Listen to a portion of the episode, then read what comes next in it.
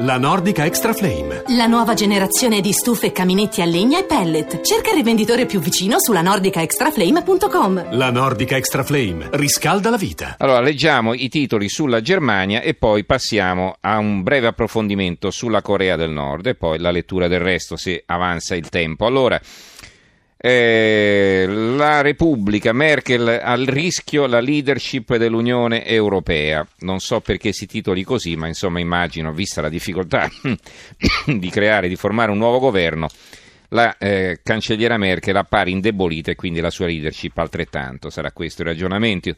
Eh, la stampa, Berlino.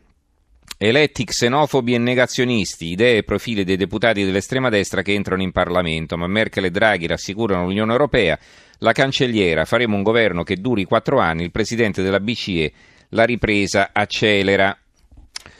Eh, il Sole 24 Ore apre con la Germania, ma con i riflessi eh, econ- eh, economici e finanziari. Shock tedesco, cade l'euro. Eh, rischio instabilità in Germania e Unione Europea dopo il successo dell'estrema destra e il calo di CDU e SPD, tensioni sui mercati, rebus coalizioni per Merkel, tempi lunghi per il nuovo governo due eh, commenti, uno intitolato Il compromesso sarà storico, storico tra virgolette, a fianco un altro per Merck-Mac, strada in salita. Merck-Mac sarebbe Merkel-Macron, l'asse franco-tedesco in definitiva.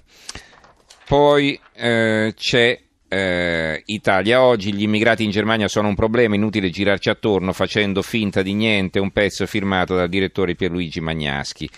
Di nuovo l'apertura sul quotidiano nazionale, Europa caput, dopo il voto in Germania, oggi Macron proporrà le idee per la nuova Unione Europea, ma la Merkel deve fare i conti con le resistenze della destra, della CSU e dei liberali.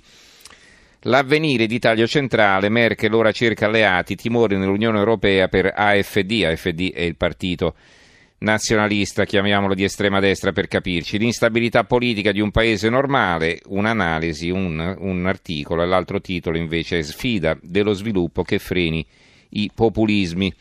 Il giornale Immigrati ed economia, la nuova Germania sarà nemica dell'Italia, un pezzo firmato dall'economista Francesco Forte. La Merkel torna all'austerity, questo perché? Perché i liberali non è che sono i liberal americani, sono molto più rigidi eh, liberisti al massimo, quindi ecco, eh, sono propugnatori di una politica di estremo rigore, altro che Angela Merkel, e quindi condizioneranno sicuramente l'ipotetica revisione del patto di stabilità alla quale puntava l'Italia. Non è la destra che vince, la sinistra che sparisce, il titolo del commento di Alessandro Sallusti. In Germania l'estrema destra cresce, diventa il terzo partito, riparte la solita caccia alle streghe già vista quando la Le Pen scalò senza riuscirci l'Eliseo e quando partiti simili a quello tedesco parevano poter prendere i poteri in Austria e in Olanda.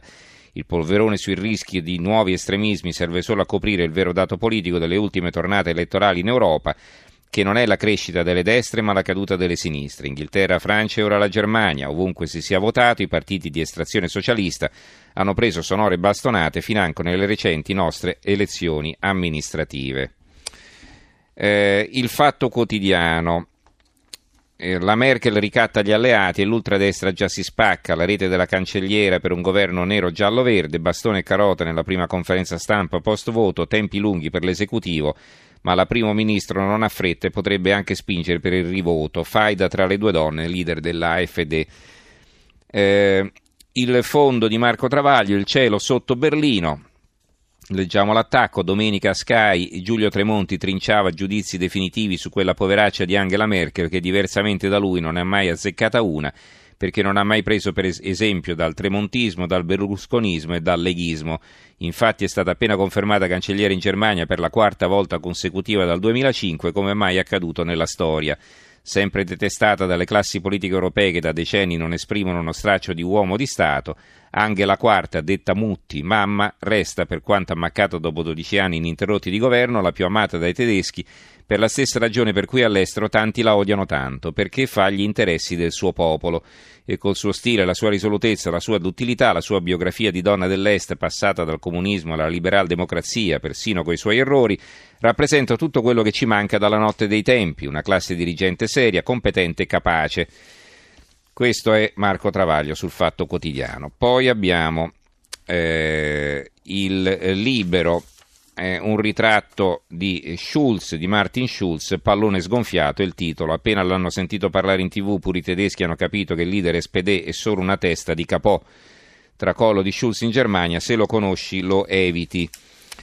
Il manifesto Angela e demoni e si vede una foto della Merkel. Merkel in cerca della coalizione possibile contro l'onda xenofoba dell'AfD, terza forza politica. L'SPD promette di alzare la bandiera dell'opposizione. Metà degli elettori persi da Schulz a Verdi e Linke. Due milioni di voti in più cambiano gli equilibri della Germania e non solo.